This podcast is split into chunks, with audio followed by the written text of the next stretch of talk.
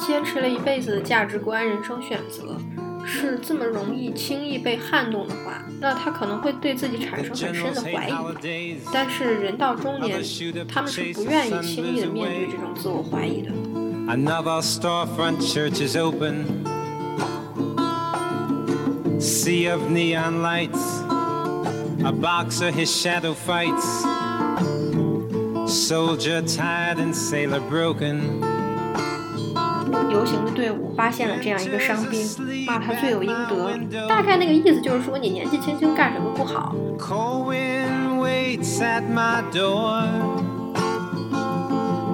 就是在一个看上去标榜机会、标榜努力的社会，他爸可能是一个从来没有得到过机会的人。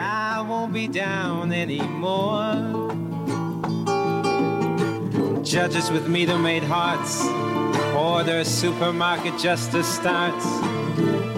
Frozen children in her city. Walkers in the paper rain, waiting for those nights that never came. The hijack trying so hard to be pretty. Night rains tap at my window.Winds of my thoughts passing by. She laughed when I tried to tell her.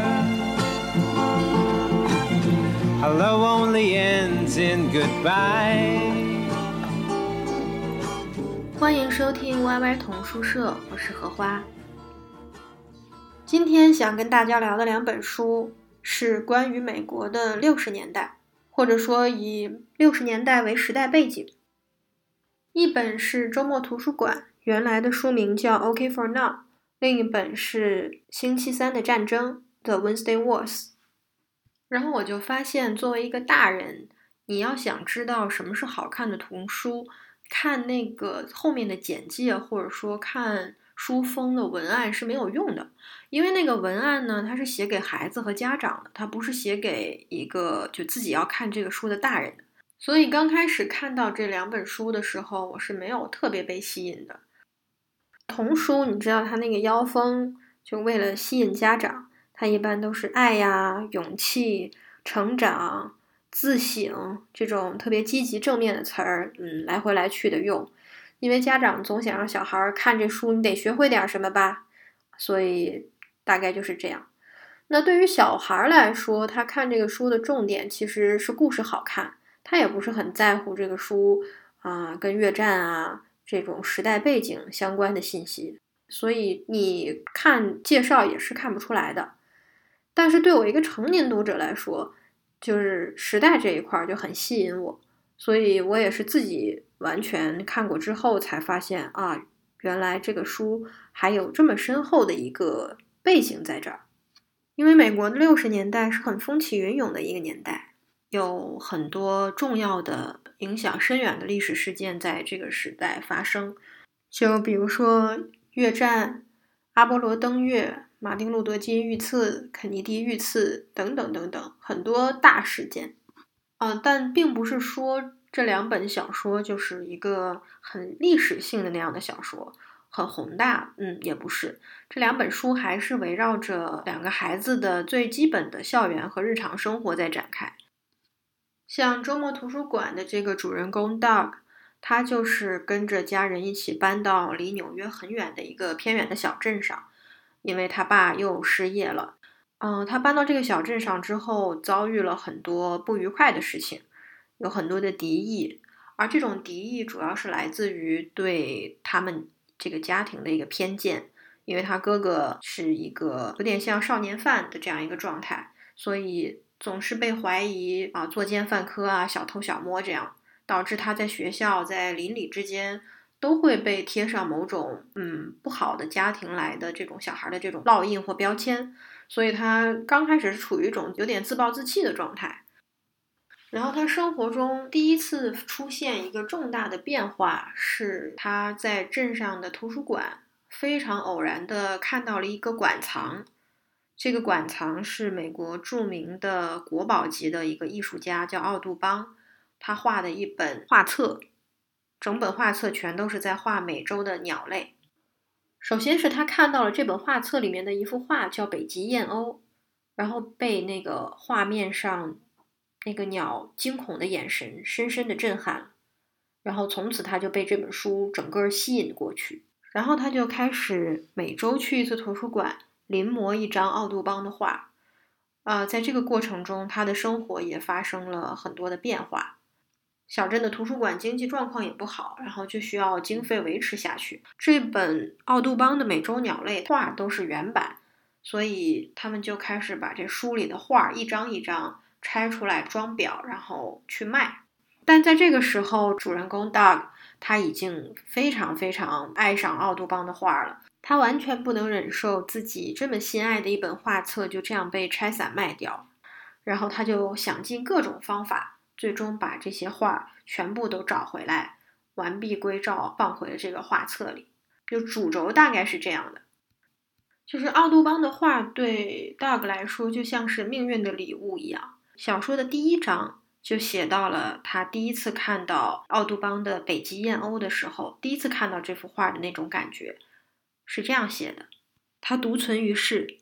像是正从空中坠落到冰冷苍绿的大海，双翼和尾羽撑在身后，扭着头仿佛努力翻身，但终究是徒劳。他圆圆的眼睛分外明亮，透露出惊恐的神情。这只鸟正在坠落，而这世界却丝毫不在意。之后的情节当中会反复出现惊恐万状的眼睛这个意象。还有一张特别震撼他的画作是一幅黑背鸥，这幅画画的是这只鸟快要死亡的一个状态，然后他这个时候感觉和这个鸟非常有共鸣。他说这是一幅恐怖的画面，而我的目光却移不开。进而一开始吸引 Doug 的这些画都是，你看它的关键词是惊恐、死亡。那什么样的孩子他会被这样的画震撼或者吸引呢？因为小孩是很敏感的，就他即便嗯，不能很准确的总结或者说描述自己现在的情绪，但是他一定会用其他什么的方式反映出这种情绪。可见他的生活中是有很多让他感到惊恐的环境因素在影响他的，那其中就包括越战。他有一个哥哥，他的大哥正在越战战场上服役。他大哥去越战战场之前跟他的关系也不是说多好，所以他一开始他是并没有意识到他在想念哥哥的，但是当他看到这幅画之后，他会联想到哥哥在战场上会是一种什么样的状态，他是不自觉想到的。还有一处和越战有关的情节是，他们学校有一个脾气特别暴躁的体育老师，这个老师经常看他不顺眼，而且找各种麻烦，很难相处。他有一天很偶然的在这个老师的记分簿的底页，就看在更衣室的时候，他看到了一幅素描，应该是老师自己画的。那个素描的画面非常的恐怖，是越南的一处村庄，就是尸横遍野，到处都被烧焦的一个状态。画下面写着两个字 My Lai， 就是如果了解越战的话，就会很明显知道那个就是美莱村，画的是美莱村惨案。下面还有一行小字是说我去过这里。所以很显然他的老师是一个从越战战场回来并且带有比较严重的战争创伤的这样一个人。就对我来说，这个作家他作为一个儿童文学作家很厉害的地方是，他可以把一个很沉重的时代背景处理得轻快明亮，但是又不肤浅。因为主人公毕竟是一个只有十三岁的男孩，因为他都是第一人称嘛，他整个的叙事口吻就是十三岁男孩那种呃，有点戏谑，带有很多调侃。因为这个男孩他不是一个那种多愁善感型的，他内心很敏感，但是他表面上仍然是一个呃挺混不吝的一个孩子，就是那种刚刚长大有的那种玩世不恭。所以他从来也没有用，就除了在他看到奥杜邦的鸟的时候，他很少用严肃的沉重的词汇去描述自己的生活。当他描述到自己的生活的时候，反而都是一些有点小小的骂骂咧咧的挺开玩笑的状态。然后我就会想到一些是拍给成年人看，但是以儿童视角或者说青少年为切入的一些电影，比如说杨德昌的古岭街少年杀人事件，还有田壮壮的蓝风筝。就像这些电影，那种时代的苦闷、压抑、动荡会被展现得非常充沛。因为杨德昌的电影，它的重心是在反映社会，孩子只是一个折射点，所以哪怕整个电影再表现少年生活，你仍然能感觉到那种时代的压抑。但是儿童文学就不一样，因为儿童文学的重心是孩子，所以这个里面是没有一个成人的全知视角来给一种很深刻的剖析或者说解读的这种状态，完全是一个孩子在讲他自己的故事。比如说有一段我印象特别深刻，就是他哥哥在前线负伤，然后来信说他要回家疗养。他们接到信之后就去车站接他哥哥，因为信上也没说他伤的重不重，伤势怎么样，所以等他们到了车站见到人的那一瞬间是非常非常震惊的，因为他哥哥双腿完全被炸断，从大腿开始截肢，然后整个脸上都缠着纱布，应该是有重度烧伤，可能甚至还失明了。然后他们正要回家的时候，碰到了反战的游行的人群。因为反战在整个六十年代是很政治正确的一件事情，但是这个反战的人群是怎么对待他们的呢？游行的队伍发现了这样一个伤兵，就把他们团团围住，骂他罪有应得，说这就是你屠杀越南人的报应。大概那个意思就是说，你年纪轻轻干什么不好，你任凭这些法西斯蠢猪利用，甚至朝他哥哥脸上吐口水。然后他们全家人没有什么还嘴的余地，也并不想为此辩驳，就只是默默的在那儿承受着这一切。所以从一个孩子的眼光，他是看不到政治正确的，他只是能够感觉到那种不被这个社会接纳，不被认可。就尽管他知道不认可他的人是有他的道理，而且是很正义的道理。就包括他哥哥后来嗯，做了一定程度的康复治疗之后，想要去找一些残疾人的工作。有一次是在银行帮人存钱取钱，然后碰到一个很难缠的太太，这个太太认定他算错了账，然后就把经理叫过来。因为看到他是一个伤兵，就对那个经理说，这种人他在报纸上都看了，这些人在越南的行径就像禽兽一样，这种人怎么能服务别人呢？这种人都是嗑药嗑多了，在战场上才能做出那些丧心病狂的事情。所以就是整个这个孩子背负的污名是很多的，他的大哥、他的二哥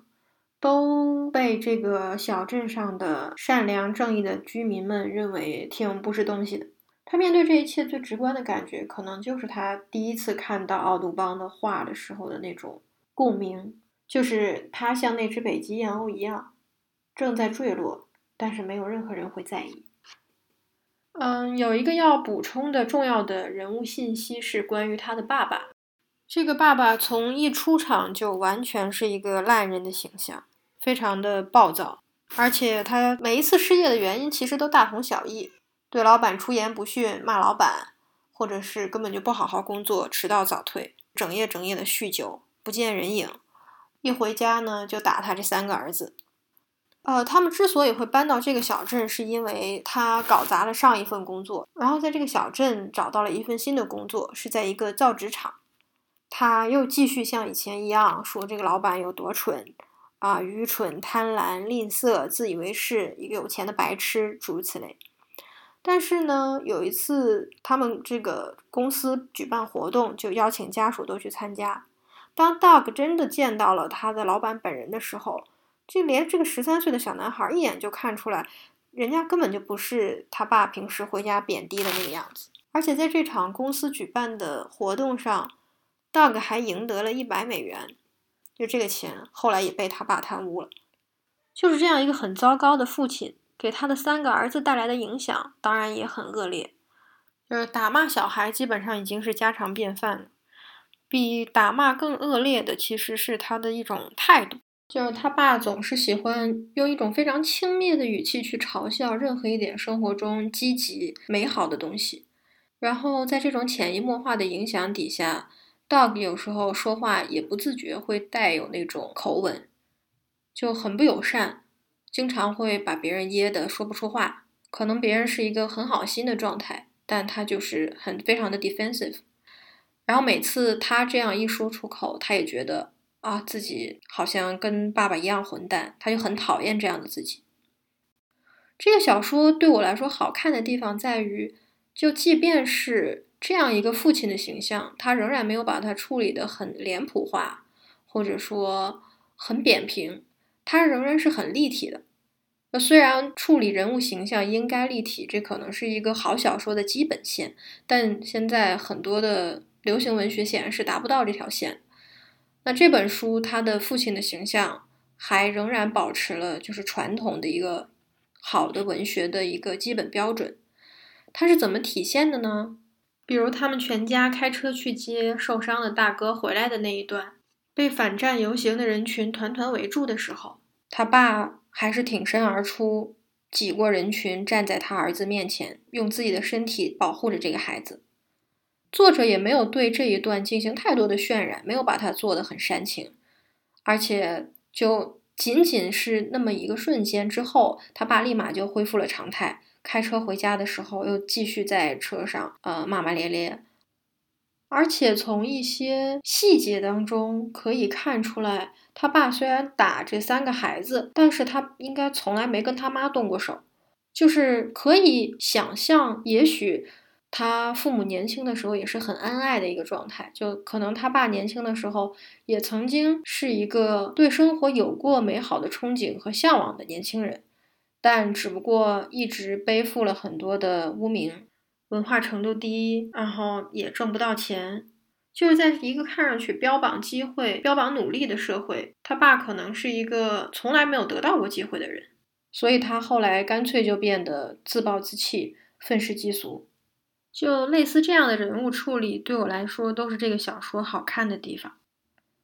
还有就是这本书在结构上，他把奥杜邦的画和这个孩子的经历完全的贴合在了一起，就是你整个读下来的时候是每一章都会有惊喜的。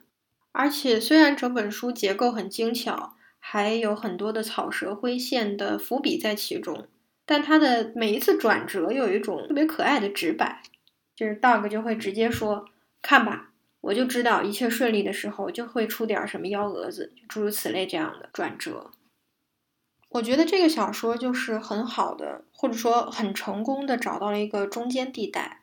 就是在沉重的阴郁的生活和那种完全浪漫的，或者说所谓的玫瑰色的童话之间展现了一种中间地带，就是在时代的暴力、社会的暴力、家庭的暴力底下，希望这种东西，或者说生活的救赎可以是什么样的，就至少它得有一些种子种下去，慢慢才能生根发芽，而不是说突然间这个主人公就想通了，就自我救赎了，就自我和解了，那是不可能的。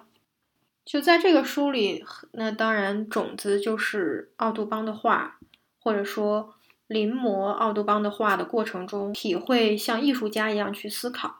而且作者也没有把就是艺术这个东西表现得很万能，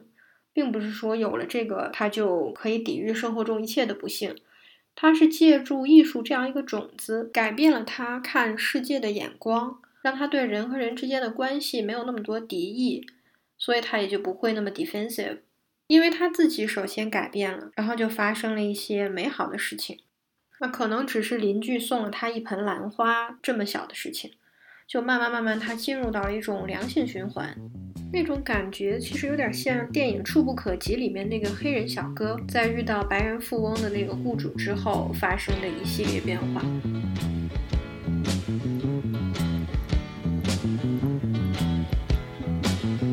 I wonder how many times you've been ahead, and I wonder how many plans have gone bad.Times you had sex, and I wonder, do you know who'll be next? I wonder, I wonder wonder I do.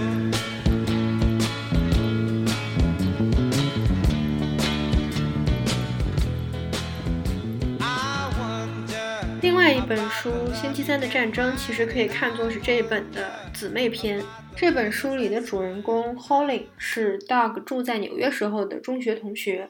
两本书的结构也很类似， Doug 的故事是围绕着奥杜邦的画展开的，而 Holling 的故事是围绕着几部莎士比亚的剧作展开的。这本书整个的讲述口吻要轻快很多，喜剧色彩也更浓厚一些。Holling 的家庭是一个典型的美国中产家庭，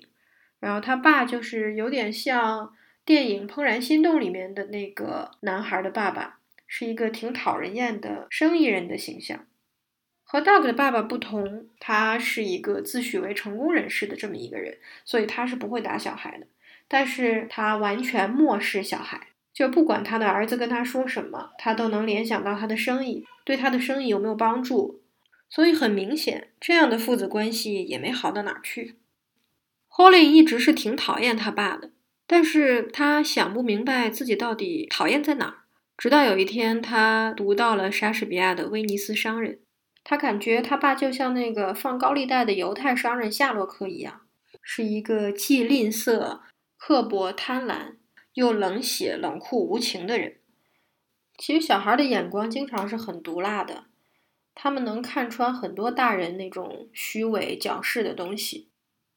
这个 Holling 就更厉害了，就他不仅敏锐地发现了他爸和夏洛克之间的相似点，而且他还敏锐地发现了夏洛克这个人物身上的悲剧性。这一段是这样写的：贝克夫人叫我说说夏洛克的人物形象。他不完全是个恶棍，对吗？我问。是的，他不是，贝克夫人说。他就像某个想想成为他自己的人，我说。贝克夫人想了想，那他为什么成不了呢？他问道。嗯，因为他们不允许，他们只让他按既定的路走，他被束缚住了。除了现在的样子外，他成不了任何人，我说。所以这部戏叫做悲剧，贝克夫人说。这个地方的他们指的是什么呢？我觉得应该就是社会既定的规则，还有一些家族责任啊、竞争，就等等一些不可抗的外部因素吧。比如说这里面有一个背景， Holling 的家在这个社区是没有什么依靠的，就是这个社区的人要么就是天主教徒，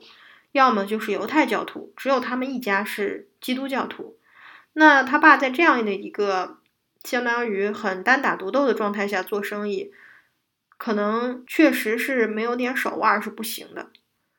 所以他的冷血自私也不是说他心甘情愿就是这个样子。而且我一直觉得保守的父母和小孩之间的那种价值观冲突，其实除了时代啊、社会这些外部原因，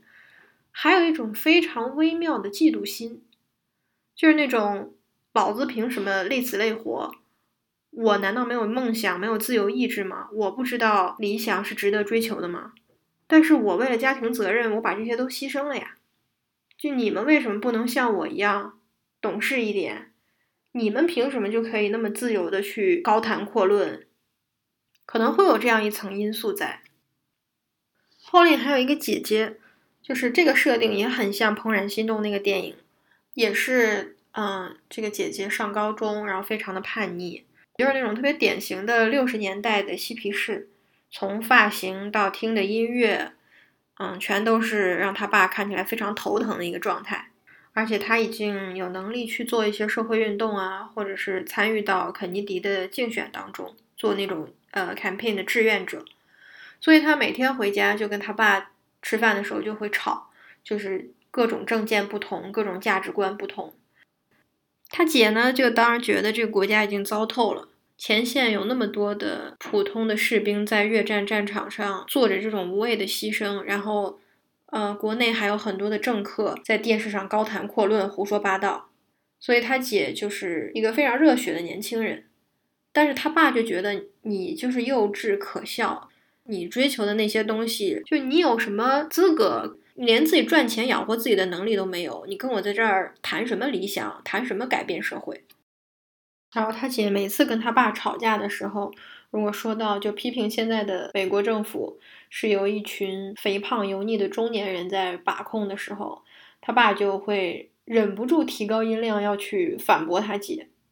然后从 Holling 的角度看，他觉得嗯，大概是他爸自己也觉得自己的形象跟这些人可能是差不多的。书里当然没有去追溯他爸是怎么样变成一个油腻的中年人，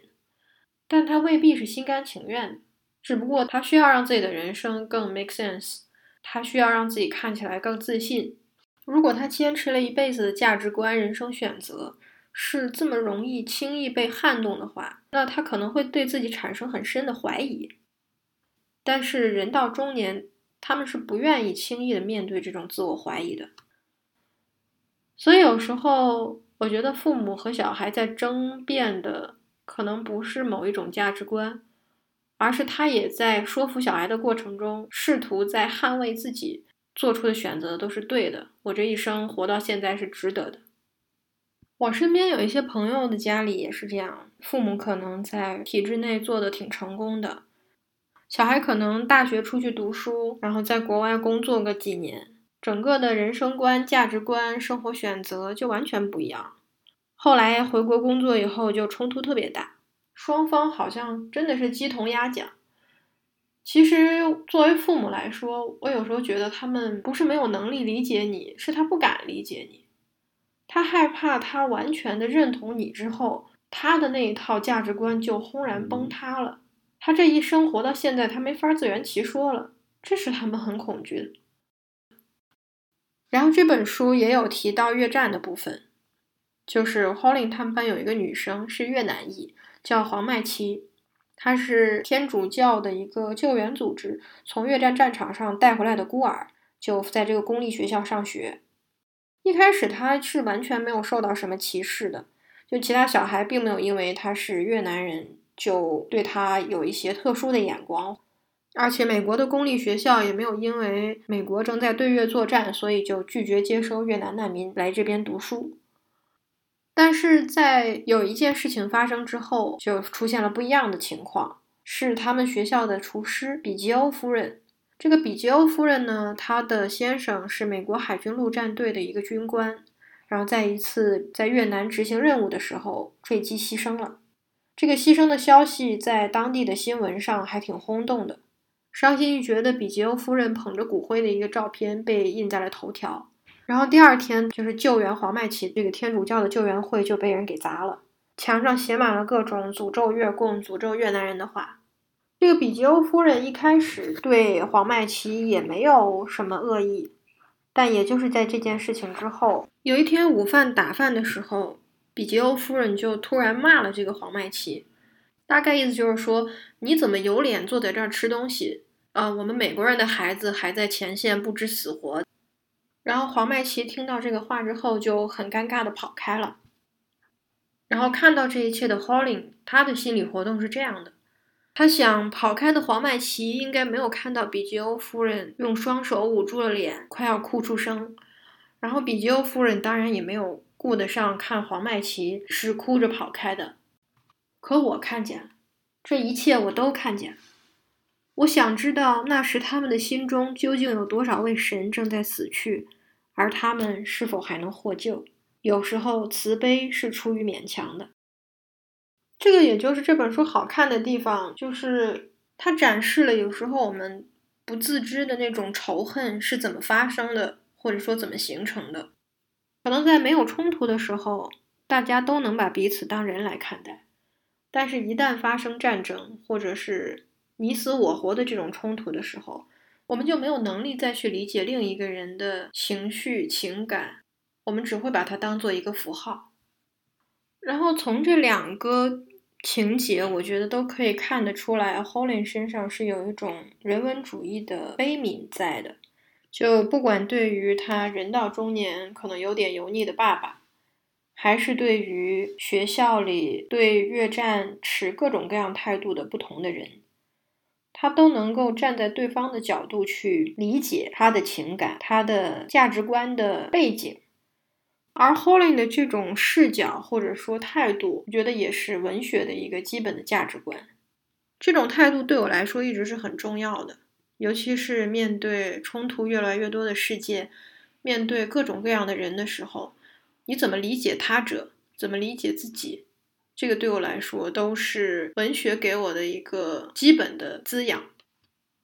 这也是可能我一直没有办法看进去爽文的原因，因为爽文的人物都太扁平，太工具化了。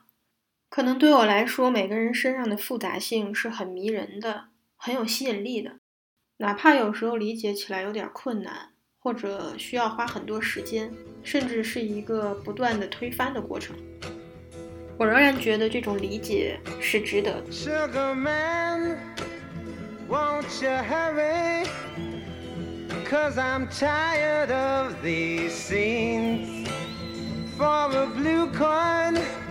won't you bring back all those colors to my dreams? Silver magic ships you carry.Jumpers, Coke, Sweet Mary Jane. Sugar Man met a false friend on a lonely, dusty road. Lost my heart when I found it. It had turned to dead black coal. Silver magic ships you carry, jumpers, Coke, Sweet Mary Jane. Sugar Man, you're the answer that makes my questions disappear. Sugar Man, 'cause I'm weary of those double games I Sugar Man, Sugar Man, Sugar Man, Sugar Man, Sugar Man, Sugar Man, Sugar Man.Sugar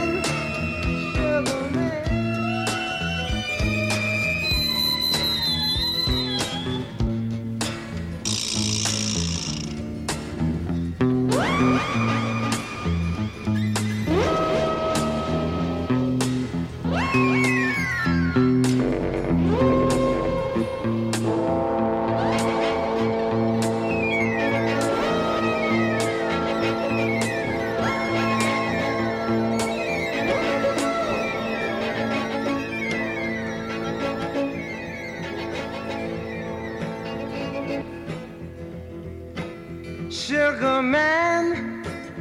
won't you hurry? 'Cause I'm tired of these scenes. For a blue coin, won't you bring back all those colors to my dreams? Silver magic ships you carry, jumpers, Coke, Sweet Mary Jane.Sugar Man met a false friend on a lonely, dusty road. Lost my heart when I found it. It had turned to dead black coal.